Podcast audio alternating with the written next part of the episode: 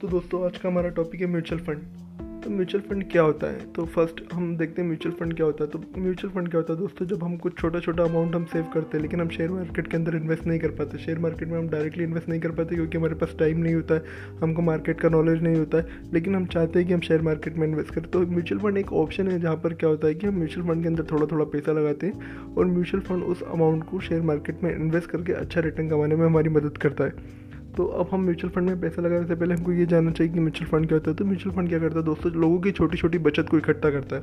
एक बड़ा कॉर्पस बनाता है।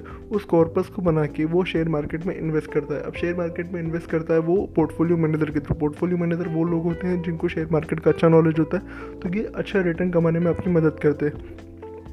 म्यूचुअल फंड इसके बदले आपसे एक्सपेंस रेशो चार्ज करता है जो कि आपके टोटल यूनिट का एक परसेंटेज हो सकता है और ये एक से दो परसेंट के बीच में होता है, लेकिन उसके बाद भी शेयर मार्केट आपको बारह से बीस प्रतिशत के आसपास का रिटर्न दे सकता है। तो शेयर शेयर मार्केट में अगर आप निवेश करना चाहते हैं तो आप म्यूचुअल फंड के माध्यम से निवेश कर सकते हैं। अगर आपके पास ज़्यादा अमाउंट नहीं है इन्वेस्टमेंट करने के लिए, आपके पास समय नहीं है इन्वेस्टमेंट करने के लिए, आपको शेयर मार्केट का नॉलेज नहीं है तो भी अगर आप चाहें तो शेयर मार्केट में इन्वेस्ट कर सकते हैं म्यूचुअल फंड के माध्यम से। तो म्यूचुअल फंड एक बेस्ट ऑप्शन है जिससे आप अच्छे से अच्छा रिटर्न कमा सकते हैं और अच्छे से अच्छे एक्सपर्ट आपका फंड मैनेज करते हैं तो उसके अंदर लॉस की संभावना बहुत कम होती है। अगर एक लॉन्ग टर्म में देखा जाए तो म्यूचुअल फंड आपको बारह से बीस प्रतिशत के आसपास तक का रिटर्न दे सकता है। आज के लिए इतना ही दोस्तों थैंक यू